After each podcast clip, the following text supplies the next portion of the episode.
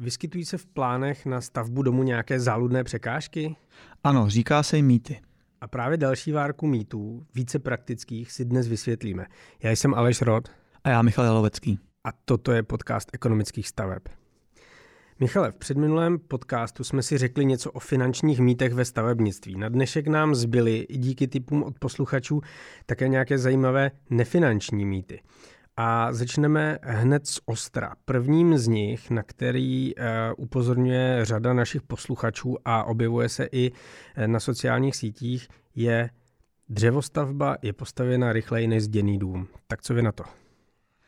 Ano, Aleši, to je takový skutečně klasický oborový mýtus, eh, na který se bohužel nechá nachytat nečekaně hodně lidí, protože si myslí, že díky tomu budou bydlet prakticky i hned. Ale to je samozřejmě omyl. Eh, ten mýtus bych řekl, že je spojený s dnešní online dobou. Eh, lidé jsou zvyklí, že mohou chtít všechno hned. Není to tak jako za nás, si to čeště pamatujete. Když jsme byli malí, tak se na spoustu věcí čekalo. Třeba eh, můj tatínek stal dva dny frontu na Škodu Favorit v roce 88, jestli si pamatuju dobře ten rok. S, s mým dědečkem se tam střídali ve dne v noci a museli si na toho favorita tu, tu frontu vyčekat a pak samozřejmě další zhruba rok čekali, než jim přišel dopis, že si ho mají jet vyzvednout. A i jako dítě, když něco potřebovalo, tak se čekalo na Vánoce nebo na narozeniny. Přesně tak, přesně tak. Eh, když to lidé dneska všechno chtějí hned, eh, nechtějí na nic čekat a přinášejí si tak do složitého oboru, jakým je výstavba rodinného domu, vlastně tyto, řekl bych, trochu negativní eh, prvky netrpělivosti. Takže není nic, pak, není nic než, snadnějšího, než když přijde nějaký prodejce, například ty dřevostavby, a prodá jim tu pohádku, že budou bydlet rychleji, když si tu dřevostavbu vyberou. Ale ta realita samozřejmě je úplně jiná. Eh, řekněme si, že eh, tento mýtus by samozřejmě fungoval v ideálním světě, řekněme v laboratorních podmínkách, ale v těch se bohužel nikdy nacházet nebudeme. Eh, takže jenom krátce a pak hnedka bychom to téma dřevostavy opustili, protože by si někdo mohl myslet, že jsem si na ty dřevostavby třeba zasedla, to by bylo opravdu nerád. Takže pokud by vše probíhalo ideálně, tak by stavební firma měla jednoho, dva, maximálně tři klienty. A pak skutečně věřím tomu, že by ten dům z té technologie dřevostavební byl postaven o něco rychleji. Jenomže každá eh, firma na dřevostavby anebo podobná firma má samozřejmě mnoho fixních nákladů a proto nemůže mít jednoho nebo dva klienty. Musí jich mít mnohem více. A protože jich má více, tak ten každý klient jednotlivý musí čekat na to, až se na ně dostane uh, ta řada v tom výrobním okně na té produkční lince.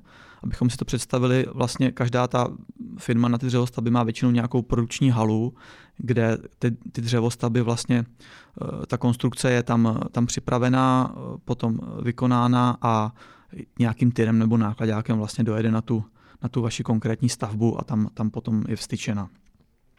No a ta fronta, ta je opravdu někdy dlouhá. Eh, zvláště v posledních letech, tedy pokud máme třeba dva obdobné domy a jeden je zděný a druhý je z dřeva, tak ve stejný moment pro ně získáme stavní povolení a jsou velmi často postaveny a připraveny k nastěhování v, v ten samý, v ten samý uh, čas, takže vlastně tam vůbec žádnému zrychlení nedojde.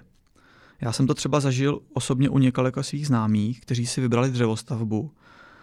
No ale nejlepší porovnání, abych řekl pravdu, mám asi z vlastní zkušenosti, kdy vlastně můj soused, který si vybral dřevostavbu a má velmi podobný typově dům, čili zhruba stejně veliký jako já, má také patrový dům jako já, tak si vybral dřevostavbu a my jsme začínali ve velmi podobný čas. A také jsme se do toho domu stěhovali ve velmi podobný čas. Každá ta stavba většinou má nějaký problém, protože v tom našem oboru bohužel nikdy nejde nic 100% bezproblémovo, ale tak jako měl soused nějaké problémy, tak i u nás třeba my jsme čekali na okna měsíc, měsíc déle, než bylo plánované, ale i tak v podstatě na konci, na konci jsme se stěhovali v podstatě plus minus v tom samém měsíci. Eh, to samotné smontování dřevostavby je skutečně rychlejší, to je třeba, třeba, třeba přiznat, eh, protože logicky eh, ta stavba tam vlastně přijede na tom tyru a je, a je de facto z větší části hotová. Jenomže potom nastupují do práce dokončovací, Díky tomu taky velmi často nepoznáte, aniž ten dům je třeba dřevostavba, což právě u toho mýho souseda vlastně vůbec nejde dneska poznat, protože je normálně omítnutý. Ale, ale, ale ty dokončovací práce logicky tím pádem jsou úplně stejné u domu zděného a u domu, který je dřevostavba. Eh, ještě bych k tomu doplnil takovou klasickou klasickou jednu, jednu věc, že samozřejmě třeba základová deska a podobné věci už v té hrubé stavbě jsou samozřejmě eh, v podstatě stejné a například eh, základová deska musí být velmi přesná u dřevostavby, protože jakmile nesedí, tak ten dům by vlastně pak nešlo na to dobře usadit a, byl, a byly by s tím problémy, takže tam se skutečně vyžaduje a je to trošku nevýhoda eh, velmi přesná, velmi přesná a rovná základová deska, což třeba u zděného domu můžete dohnat, dohnat tím zděním. Tam, tam opravdu půl centimetr, centimetru není problém, ale už centimetr u desky dřevostavby je v podstatě neřešitelná situace a musí se ta deska předělávat a můj právě známý jeden, který dřevostavbu má, tak s tím velmi bojoval a, a musel skutečně Eh, jeho, jeho deska vlastně po, po pr, v první variantě byla špatná, museli, museli tam vlastně dávat stěrky a vyrovnávat je, stalo to další peníze. Což je takový detail. Teď bych navrhoval Aleši to téma změnit, eh, aby jsme se od těch dřevostavb konečně odpoutali. Už jsme v nich byli v několika podcastech a myslím, že v nějakou dobu bychom se mohli dřevostavbám vyhýbat. Je, souhlasím, byť eh, jsem měl několik eh, otázek, které mě napadly a eh, necháme si je do nějakého dalšího dílu, protože eh, jsme tady ještě nezmínili slovo srub a taková ta klasická dřevěná stavba, nemyslím dřevostavba omítnutá, o tom, jak jste mluvil, že pak není ani poznat, ale i sruby zažívají jistou míru revoluce a boomu, aspoň tak soudím ze svého okolí, tak možná si jim pověnujeme příště. Ale... Určitě jo, určitě jo. Já bych jenom zmínil, samozřejmě struby jsou skvělý, eh, ale je to opravdu z mýho pohledu stavba, která potřebuje k tomu, aby byla na dobrém místě opravdu vhodné podmínky a rozhodně eh, zatímco běžná dřevostavba a zděný dům je v podstatě výběr, jak jsem říkal, soused vlastně nepozná, že má dřevostavbu, tak eh, to je vlastně kamkoliv, tak ten srub opravdu třeba k nám do okresního města jsem přesvědčený, že by to vypadalo strašně. Hmm. No, a jinak to... teda sruby samozřejmě eh, v určitých situacích si myslím, že to je jako velmi, velmi pěkná stavba. K tomu, co tady zaznělo a dost možná i v událostech, které momentálně sledujeme, jen zopakujeme to, co jsme tady už několikrát probírali. Platí to jak pro dřevostavby, tak samozřejmě pro zděné domy. Eh, dobře si prověřujte své obchodní partnery, to znamená firmy, od kterých si chcete nechat eh, dům postavit na klíč, nebo si od nich objednávejte nějaké práce. Nepodsetňujte vyjednávání o smlouvě a platebních podmínkách, aby se vám to nevymstilo. A není už eh, k mýtu číslo dva, tentokrát od jednoho našeho posluchače, který nám napsal mýtus Cena v katalogu domů, kterou spočítali architekti, je reálná a stavební firma mi za ní postaví dům. On k tomu napsal ještě potom takový peprný komentář, eh, který nebudu zmiňovat, ale eh, pojďme se věnovat eh, jádru toho mýtu. To znamená, objednávám si nějaký projekt, k němu mám nějaký nadho, nadhozený rozpočet nebo nějaký prostě typový rozpočet. Já se na to podívám za já sám a řeknu, tak to je super. Za tohle mi to někdo postaví, jdu si hnedka do banky vyřizovat hypotéku. Co je na to? To je Aleši jeden z nejzábavnějších mýtů, který jsme tady zatím vůbec probírali a asi budeme probírat. Eh, kdybyste s ním nepřišel vy, tak bych ho přidal vlastně na konci sám jako takovou třešinku na dort. Eh, začnu trošku ze široka a z veselá, protože bych rád taky někdy posluchače pobavil, zvláště v té dnešní uh, smutné době. Uh, určitě Aleši znáte nějaké oborové vtipy, možná vy ekonomové nějaký máte, povíte nám třeba nějaký, nevím, něco o DPH nebo HDP. No a jak jsme se bavili o těch dřevostavbách, tak mě napadl vtip, který jsem kdysi dávno slyšel. Eh, hledáme nového účetního. Eh, hele, ale nepřijímali jste nového před týdnem? Jo, a to je právě ten, kterého hledáme. A, ale zpátky k tématu eh, oceňování projektu od architektů. Výborný. Eh, takže u nás, u nás v podstatě ve firmě, a myslím, že takových firm z našeho oboru může být více, je, je to asi tak, že eh, pokud mě chce nějaký kolega, manažer projektu pobavit, tak většinou přinese eh, ukázku nějakého domu, který dostal do mailu od klienta k nacenění. A jedná se samozřejmě o dům, který my nemáme v nabídce, protože my samozřejmě jak v katalogu a na stránkách eh, ceny máme, takže tam jako není tohle potřeba řešit. No a když ten kolega přijde s tím domem, který není z naší nabídky, tak většinou začíná rozhovor otázkou. Nakolik myslíš, že architekt tenhle dům nacenil? Na což mu na základě zkušenosti a rychlého výpočtu v hlavě kalk- takové rychlé kalkulace odpovím nějaké číslo, což pravidelně toho kolegu rozesměje. On mi pak ukáže částku, kterou uvedl v katalogu domů ten architekt, který ho projektoval. No a nastane velká salva smíchu, kdy se vlastně zhruba minutu smějeme oba dva.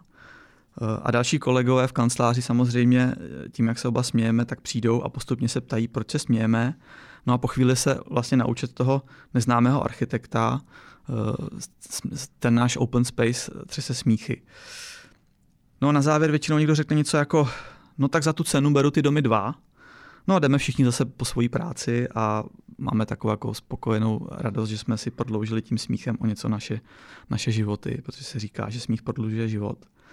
No abych teď vlastně posluchači osvětlil, eh, proč se tak smějeme a hlavně ho připravil na to, co ho čeká, tak když si začnete vybírat svůj dům, eh, tak velmi praktickou vědomostí, kterou je dobře vidět, je ta částka, kterou eh, třeba vidíte v katalogu domu, který vám přijde poštou, tak je částka, kterou uvedl architekt. A bohužel z praxe musím říct, že velmi často je to tak zhruba 50% té reálné ceny, za kolik se ten dům dá skutečně postavit což v dnešní době bych skoro řekl, že možná 30, protože ty ceny jsou velmi turbulentní a rostou vlastně z kvartálu na kvartál. Taková jakoby vsuvka. Uh, klient, když nám většinou přijde s tímto domem na schůzku nebo nám ho pošle mailem a probíhá pak třeba nějaký ještě dodatkový telefonický rozhovor, tak eh, když se vlastně otevře, tak velmi často nám řekne, no vy už jste zhruba 36. firma, které jsme to poslali k nacenění a žádná se k té ceně toho architekta vůbec nepřiblížila. No ale my jsme našli vaši reklamu a tak jsme se rozhodli, že to zkusíme ještě u vás, jako u té 36. firmy.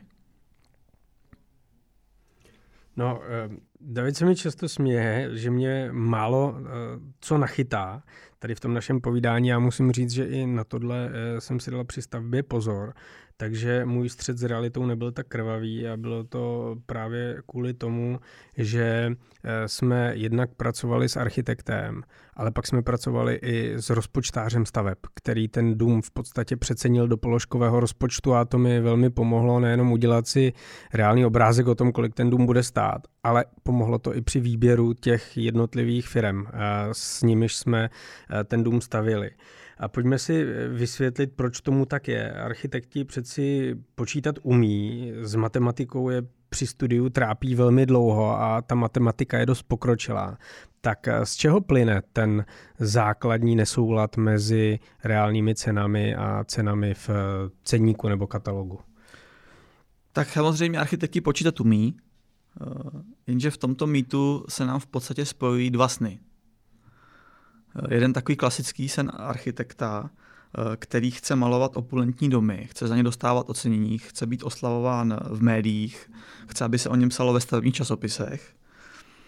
Jenomže ty opulentní doby na ty je velmi málo klientů, velmi logicky, protože ty většinou jsou poměrně drahé. No a k tomu eh, přijde klient, který v podstatě chce velmi, velmi podobné, to znamená chce velký vzdušný a bohužel velmi často také konstrukčně komplikovaný dům. A samozřejmě, protože není tím bohatým klientem, tak ho chce za tu, za tu běžnou cenu, za tu nízkou cenu.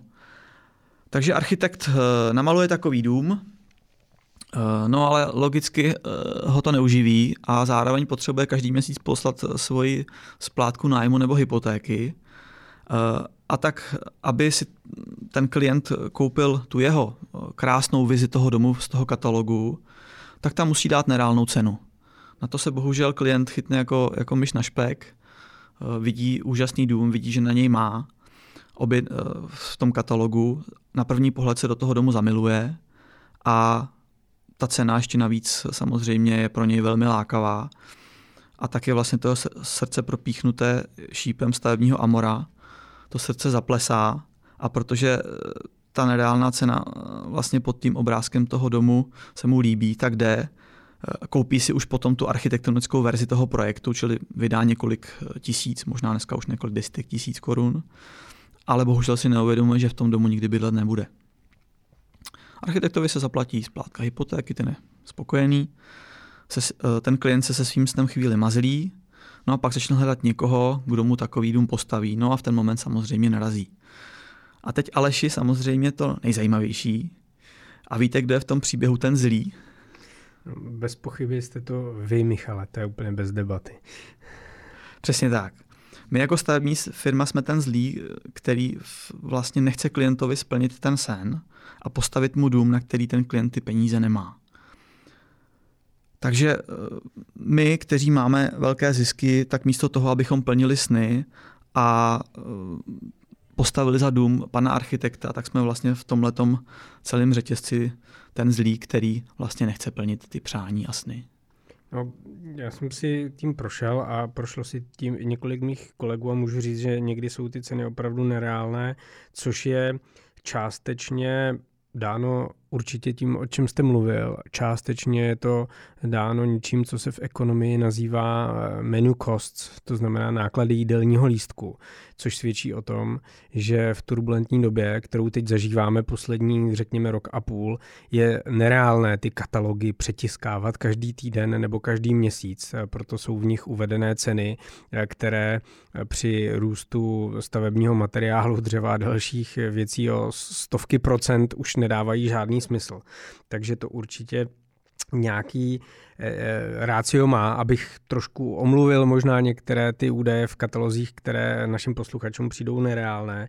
Nicméně, e, je, jak z toho ven e, je možné poradit našim posluchačům nějaký kontrolní mechanismus nebo fintu, která by se jim pomohla zorientovat v tom, jaké to dění na trhu aktuálně je? S tím katalogem ještě se vrátím, máte samozřejmě pravdu, ani my netiskneme katalogy každý měsíc, většinou se katalogy tohoto typu tisknou jednou nebo dvakrát ročně. My například eh, teďka z důvodu covidu jsme tiskli katalogy každý kvartál, to znamená, bylo to pro nás dražší cesta, ale chtěli jsme mít ty ceny co nejvíce aktuální, protože se ty ceny zhruba, zhruba kvartálně hýbaly a vždy jsme si dali práci s tím, že když jsme dělali dotisk, mm, tak ten katalog se vlastně nemění, on zůstává celý rok stejný designově a vlastně jediná změna, která tam pak nastupovala, byla vždy ta cena. Eh, pokud musíme ještě zrychlit to přeceňování na kratší formát, než je ten kvartál, tak u nás na stránkách www u našich domů vždy jsou aktuální ceny. To znamená, to znamená, pokud se zdražuje z důvodu třeba covidu, teďka bohužel z jiných důvodů, jak víme všichni, smutnějších ještě možná, tak, eh, tak v, ten moment, eh, v ten moment vždy na té stránce tu cenu máme aktuální. To je taková odbočka. Jinak kontrolní mechanismus vlastně na to existuje a je vlastně spojený s těmi našimi www stránkami. Eh, takže klient, pokud si vybere nějaký dům, který, který, který vlastně v tom katalogu se mu ta cena už jenom třeba opticky, a to tak může být nezdá, anebo si to chce jenom ověřit, v podstatě tomu věří, tak stačí jít na naše stránky, my tam máme asi okolo tisíce domů, najít si podobný dům typově, to znamená, nemusí být úplně stejný, ale bylo by dobrý, kdyby minimálně eh, jeho výměra byla plus minus podobná a typ domu byl plus minus podobný, aby to nebyl, aby, aby to nebyl dům, eh, porovnávat bungalov a patrový dům například jako je špatná cesta, vždycky by to měl být typově podobný dům. V ten moment, když si vybere podobný dům, uvidí cenu zhruba za metr čtvereční, tak si, tak si to vlastně může sám přepočítat na ten dům z toho jeho výběru a porovnat si tu cenu s tou cenou toho architekta a, a i hned bude vědět, jestli je to reálná cena nebo ne a jestli má smysl tímto směrem se dál pouštět, anebo pochopit, že ten dům není pro mě a hledat nějaký vhodnější. No a platí to asi oběma směry, to znamená, když je ta moje cena příliš vysoká, tak existuje předpoklad, že bych mohl narazit na nějakou variantu bydlení, která bude přívětivější a levnější. Naopak, když je ta cena příliš nízká, tak si dát pozor na to, že eh, takové ty zlaté poklady na trhu existují velmi výjimečně a spíš mě to povede k problémům, o kterých jsme se tady při tom mítu bavili. Tak jako aktuálně s cenama uh, benzínu a nafty jsou bohužel někteří, kteří se snaží na tom vydělat. Já možná taková vtipná vsuvka. My máme vlastně situace, kdy se nám ozývají na, na našem Facebooku klienti, kteří nám píšou buď to, že naše domy jsou velmi levné a proč jsou tak levné, a za týden nám někdo napíše, že máme velmi vysoké ceny a proč jsme tak drazí. Takže z toho já vždycky říkám kolegům, vidíte, máme tu cenu danou přesně, protože pokud nám klienti píšou z obou spekter, tak to znamená, že plus minus se pohybujete v nějaké reálné ceně, takže to je taková vtipná vsuvka. Hm. Um, další mýtus, eh, který jsem našel, je firma, která staví domy, jezdí pro materiál do stavebnin v mém městě. Eh, jednomu posluchači staviteli si klient stěžoval, proč mu účtuje za cihlu tolik a tolik, když ve stavebninách nedaleko jeho parcely mají zrovna slevu a on by mohl hned sednout do auta a dojet to koupit tam. Tak co je na tento mýtus, říkáte? Tak na tento mýtus jsem shodou okolností narazil sám taky nedávno. Eh, velmi, velmi náhodně. Eh, jedna naše klientka mi napsala, že stavba stojí, protože se čeká na ITONG. A ona právě s chodou okolností taky jela kolem stavebnin a tam palety Jotungu viděla. Uh, takže jsem jí bohužel musel, a bylo to poměrně náročný rozhovor, vysvětlit, jak to vlastně skutečně funguje.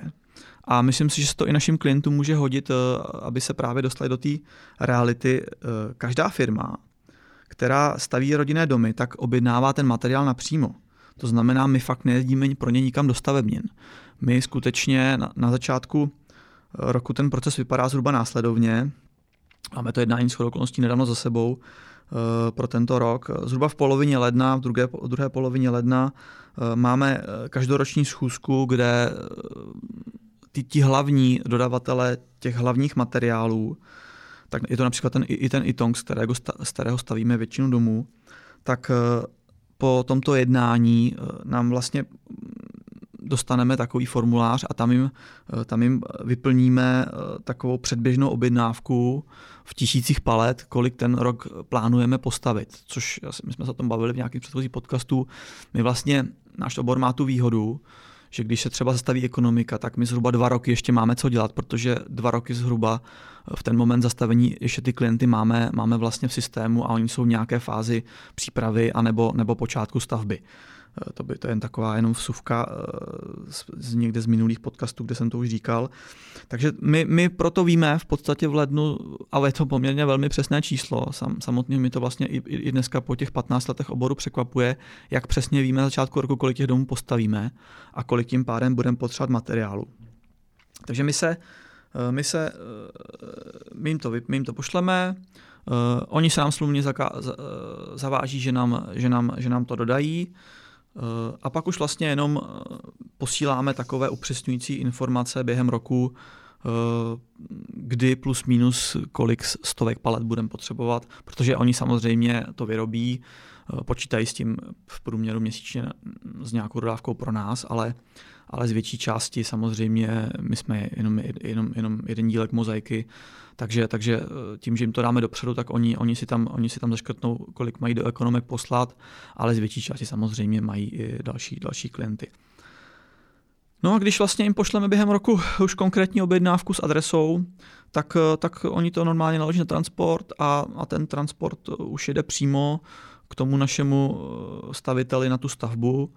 Eh, díky tomu samozřejmě eh, šetříme nemalé náklady, protože eh, odpadá nějaká zbytečná platba za skladné, musel bys to dvakrát nakládat, vykládat, to je taky zbytečné.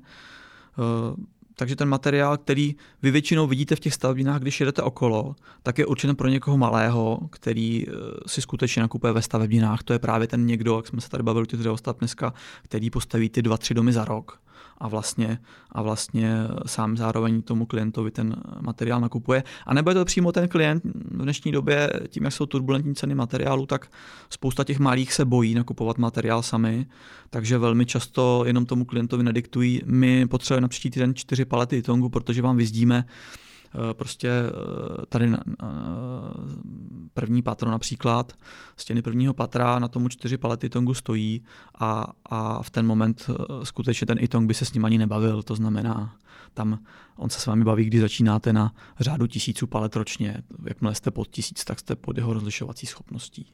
A tam jsou tyhle menší objednatelé odkázání právě na ty stavebniny, kam si tu dodávku objednají Ona tam přijede, složí se to tam, čeká se to, až si to tam chlapi ze stavby eh, přijedou naložit do káry nebo do, do dodávky. Nicméně velmi často ty palety, které tam stojí, nejsou ani k prodeji pro kolem jedoucí zákazníky, je to tak? Přesně tak to je, velmi často samozřejmě i ty stavebníny vlastně eh, nechtějí, aby jim tam zbytečně stálo hodně materiálu, to znamená velká část toho itongu je zase z objednávky z minulého, předminulého týdne, a je to jenom o tom, když ten malý stavitel přejde ze své stavby číslo jedna na stavbu číslo dvě. Většinou každý ten malý stavitel staví alespoň dva domy, když se na jednom zastaví peníze, čeká se na banku tak, aby, aby neseděli doma ty jeho, ty jeho dělníci. Takže v ten moment vlastně eh, když tam přijedete, vy řeknete, vy tady máte prostě těch 10 platy tongu, já bych si je od vás koupil, tak jim řeknou, ne, ne, ne, my vám je neprodáme, to tady má firma pana Nováka, eh, oni, my jenom čekáme, až zavolá a naložíme mu je a druhý den mu je odvezeme, už jsou zaplacené, takže proto vám ani nemůžeme prodat. A pan Novák skutečně, skutečně druhý den zavolá a druhý den tam velmi často ty 4, 5, 10 palet eh, ubude, protože on už se dostal na tu druhou svoji stavbu, eh, kterou v ten moment staví. Takže ta, tento mýtus, že my nakupujeme ve stavebninách, skutečně, skutečně je jedním z takových klasických mýtů a sám jsem se s ním, Aleši, setkal nedávno. Uh, tam jsou z mého pohledu důležité tři věci. První je ten, že um, ten kamion s tou rukou, že jo, který uh, naváží ty uh, palety na stavbu, tak ten nejede od vás, ale jede přímo z té továrny. Eh, čímž se jako šetří náklady a životní prostředí a tak dále, ale hlavně prostě urychluje to tu stavbu. Druhý je ten, že eh, materiál, který vidím ve velkých stavebninách na okraji Prahy a zdánlivě jsou ho tam eh, tuny a desítky tun uskladněných, tak ten je velmi často just in time, to znamená přijede právě v době, kdy ten pan Novák nahlásil, že si ho bude odebírat. A vy, když tam přijdete a koukáte na ty palety, tak oni vás odkážou k okýnku, kde uděláte objednávku, že jo, a termín dodání bude prostě v řádu týdnů dneska a možná za úplně jiné ceny, než ty, které mají momentálně na stránkách, nebo za kolik to ten pan Novák před pár týdny objednával. No a třetí věc, eh, o které, mm, která z toho vyplývá, je, že to determinuje tu naprostou jako neschopnost v dobrém slova smyslu, nebo neproveditelnost, abych to lépe řekl, při stavbě objíždět lokální stavebniny, obchůdky, obchodu a koukat se tam zrovna po slevách a po doprodejích a skládat ten materiál po jednotlivých kouscích, co kde zrovna zbývá nebo kde zrovna mají slevu, protože to byste nikdy nic nepostavili. Přesně tak. Fajn, takže pozor na tento mýtus, velmi často je spojen i s tou Eh, s tím očekáváním a touhou ehm, klientů co nejdříve bydlet, ale eh, stavebnictví a logistika ve stavebnictví a zásobování má poměrně jasné principy, proti kterému vy jako stavitel jednoho rodinného domu nic nezmůžete. Fajn. A poslední mýtus, který jsem si dneska připravil, um, přeci jenom s těmi financemi trošku souvisí, když jsme je probírali hlavně v tom předminulém podcastu, a to zní, dům je můj, až když doplatím hypotéku. Velmi často se s tím setkáváme, um, někdy se s tím setkáváme i tak, že to některé firmy částečně zneužívají při komunikaci s klientem. Zažil jsem i v okruhu svých známých eh, případy typu zabránění klientovi nebo majiteli pozemku a člověku, který si objednal ten dům, účastnice kontrolních dnů, protože přeci stavba patří té firmě a teprve až po předání si to bude moct klient zkontrolovat a tak, což samozřejmě zavání něčím, co uh, není úplně standardní, tak možná bychom se do tohohle mítu mohli trošku zabořit a posluchačům vysvětlit.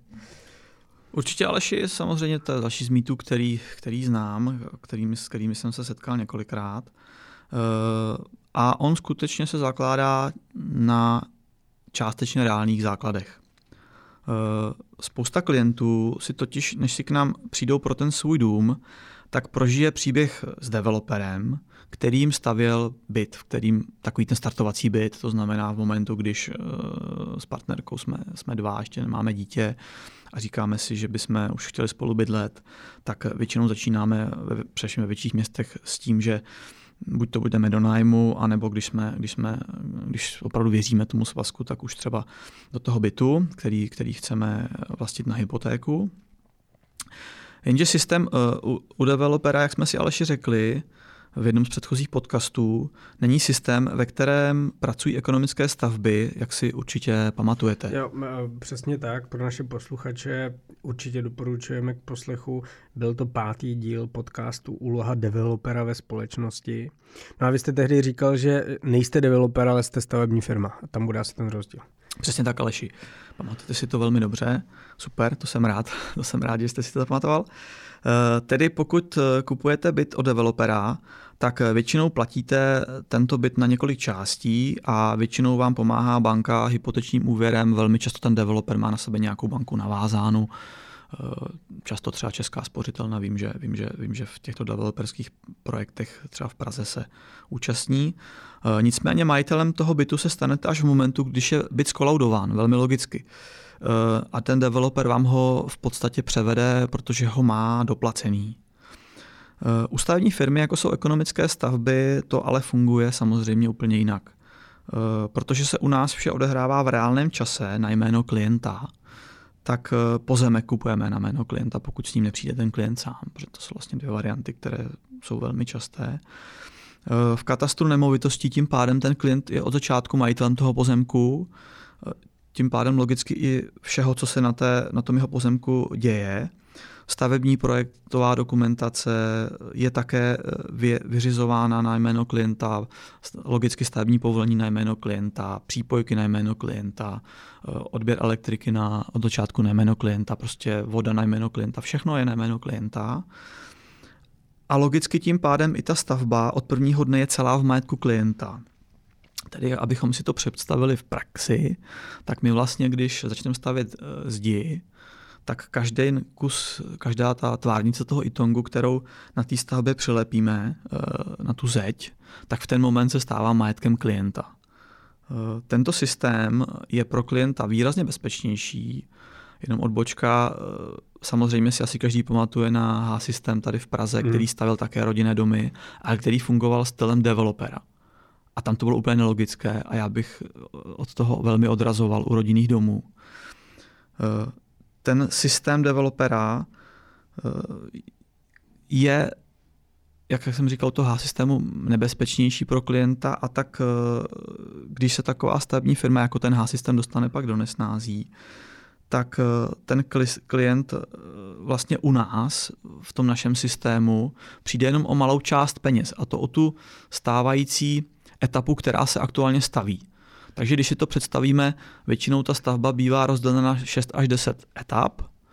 To znamená, když si například 3 miliony eh, jako, jako stojí nějaký menší rodinný dům eh, do 70 metrů, rozdělíme na 10 částí, tak ten klient vlastně může přijít maximálně o 30 tisíc korun.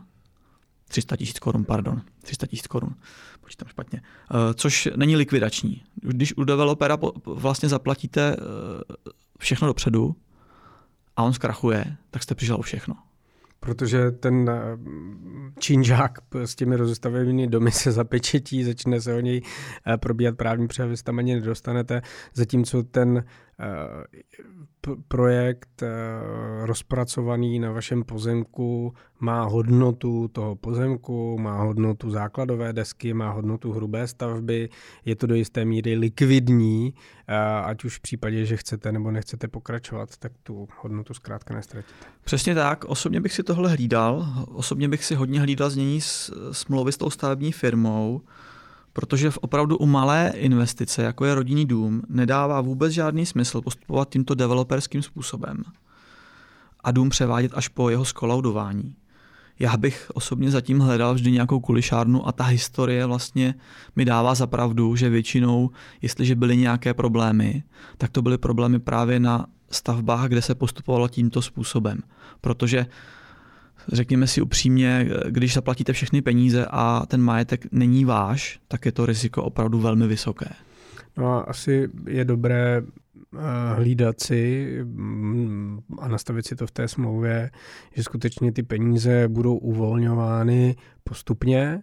Už jsme se tady o tom taky bavili, že s ohledem na ceny materiálu, ale ceny práce není logicky racionální, a očekávat, že to ta stavební firma bude financovat ze svých peněz. To znamená, že si nechám 3 miliony na dům v kasičce a poslední den, kdy tam prostě padne poslední zamítnutí koštěte a zaklapnou dveře, tak prostě ty 3 miliony převedu, že jo. Nicméně asi by to nemělo probíhat tak, že uvolňují ty zálohy a mm, stavební firma z nich financuje třeba problémy na jiných stavbách. Toto samozřejmě jde pouze o ekonomických staveb v našem programu Pohodová stavba, kde vlastně přesně takhle ten program funguje, že v momentu, když zame, posled, zamete to poslední koště, jak jste říkal, tak v ten moment vy si převezmete dům a máte míst na to, abyste doplatil celou stavbu. To znamená, u nás v našem programu Pohodová stavba to jde, ale samozřejmě neznám druhou firmu, která by to v České republice, v Polsku ani na Slovensku nabízela, takže taková vsuvka, že obecně to nefunguje, ale samozřejmě my máme program na to, že vám to umožníme. No, um, když jsme uh, se tady bavili dnes o mýtech, které souvisí s praktickými problémy vyskytujícími se při plánování nebo stavbě domu, tak eh, předtím, než celý ten dnešní díl schrnu, tak bych určitě znovu upozornil na díl číslo 11 našeho podcastu, kde jsme se věnovali první várce mýtu a pokud si poslechnete oba ty podcasty dohromady, tak si troufám tvrdit, že se vyhnete eh, hned několika problémům, na které byste potenciálně při stavbě domu mohli narazit. Určitě ano. Tak a eh, Pojďme si schrnout, co jsme si dneska řekli. Bavili jsme se o mýtu číslo jedna a sice, že dřevostavba je postavěna rychleji. Pozor na to, ať nemáte falešné očekávání, protože se počítá nejenom stavba samotná, řekněme ta hrubá stavba, je to jenom jeden dílek skládačky, ale také čekání na to, než se začne, budování základové desky, dělání sítí, pak práce dokončovací na interiéru, které se technologicky příliš neliší od těch zděných staveb a proto předpokládat významnou časovou úsporu je složité. S tím souvisí naše rada, kterou tady opakujeme a která je univerzální a týká se všech subjektů na trhu a téměř ve všech odvětvích, nejenom ve stavebnictví, Dejte si pozor na výběr obchodního partnera a nepodceňujte jednání o smlouvě, věnujte eh, péči jednání o finančních podmínkách té smlouvy a pokud si nejste při čtení eh, smluv nebo složitějších textů jistí, tak si určitě nechte tu smlouvu přečíst od nějakého advokáta nebo někoho, kdo eh, se v tom orientuje. Možná za to utratíte pár tisíc korun, ale věřte, že to je ta nejlepší investice před eh, tak velkým nákladem, jako je stavba domu, kterou můžete vynaložit. Přesně tak. Mýtus číslo dva. Postavím eh, si dům za cenu, kterou jsem si našel v katalogu nebo kterou mi zmínil architekt, když mi předával studii a projektový návrh. Je to velmi častý a nepříjemný střed s realitou, obzvláště v dnešní době, kdy turbulentně rostou ceny a kdy racionálně není snadné každý den nebo každý týden nebo každý měsíc tisknout eh, nové katalogy, dělat novou grafiku. Ehm, ty subjekty, které to myslí vážně, tak by nás, vás na to vždycky měli upozornit a pokud vás na to neupozorní, tak ehm, věřte, že to, co je psáno, nemusí být dáno. Určitě se znovu poraďte s odborníkem, anebo použijte jednoduchý přepočet podle metrů čtverečních plochy domů nebo podle metru krychlových obestavěného prostoru. Michal hovořil o tom, že když si eh, vědete na stránky ekonomických staveb, najdete si typově podobný dům s, podobnou rozměro, s podobným rozměrem a podobnou konstrukcí stavby, to znamená bungalov proti bungalovu, dvoupatrový dům proti dvoupatrovému domu, eh, dům s eh, garáží proti domu z garáží a tak dále, tak eh, si můžete jednoduchým srovnáním spočítat, jestli ta cena, kterou vidíte v té zázračné nabídce, je reálná nebo nikoliv. Když bude příliš vysoká, máte velkou šanci, že najdete levnější variantu. Když bude příliš nízká, dejte si pozor na ten nepříjemný střed s realitou. Toto bych určitě posluchači nepodceňoval. Této kontrole se skutečně věnujte, ušetří vám spoustu peněz. Mýtus číslo tři. Je možné nakupovat stavební materiál jako máslo ve slevě v nejvyšším hypermarketu. Vysvětlili jsme si, že to tak není, protože zejména eh, velcí odběratelé stavebního materiálu pracují s objemovými slevami a dodávkami, které si nasmlouvávají na celý rok dopředu. Mají dodávky centrálně řízené a uh, oni v zásadě z výrobní linky sjíždí do kamionu, který rovnou putuje na místo, kde stavíte, což je jako velmi efektivní a dosáhnete tím lepších cen. Eh, žádný prodejce domů, respektive stavební firma eh, si nemůže dovolit jezdit po stavebninách v okolí, spoléhat na to, že tam zrovna ten materiál budou mít a ještě eh, vyhledávat nějaké slevy, pokud by se nějaké vůbec vyskytly. Dneska je problém spíš ten materiál dostat. Nedává to ekonomický smysl a kdyby to tak dělali všichni, tak by nikdo nepostavil nic. Proto prosím tomuhle mýtu nepodléhejte, protože je to falešné. Eh, mýtus číslo čtyři. Eh, dům vlastníte až po zaplacení hypotéky. Zde jsme si vysvětlili, že to neplatí. Je velký rozdíl mezi stavební firmou a developerem. Eh, pokud stavíte rodinný dům na svém pozemku, tak je to váš pozemek, vaše základová deska, vaše hrubá stavba a vaše radost. Ehm, rozlišovat developera a stavební firmu by mělo být naprosto základní věcí, eh, na kterou ten trh je zvyklý. Mluvili jsme o tom hlavně z toho důvodu, že jednak lidé, kteří si staví rodinný dům, tak mají velmi často eh, historickou zkušenost, která je právě s tím developerem, kde dostali přepsaný byt eh, do Eh, nebo list vlastnictví, až když eh, byl skolaudován.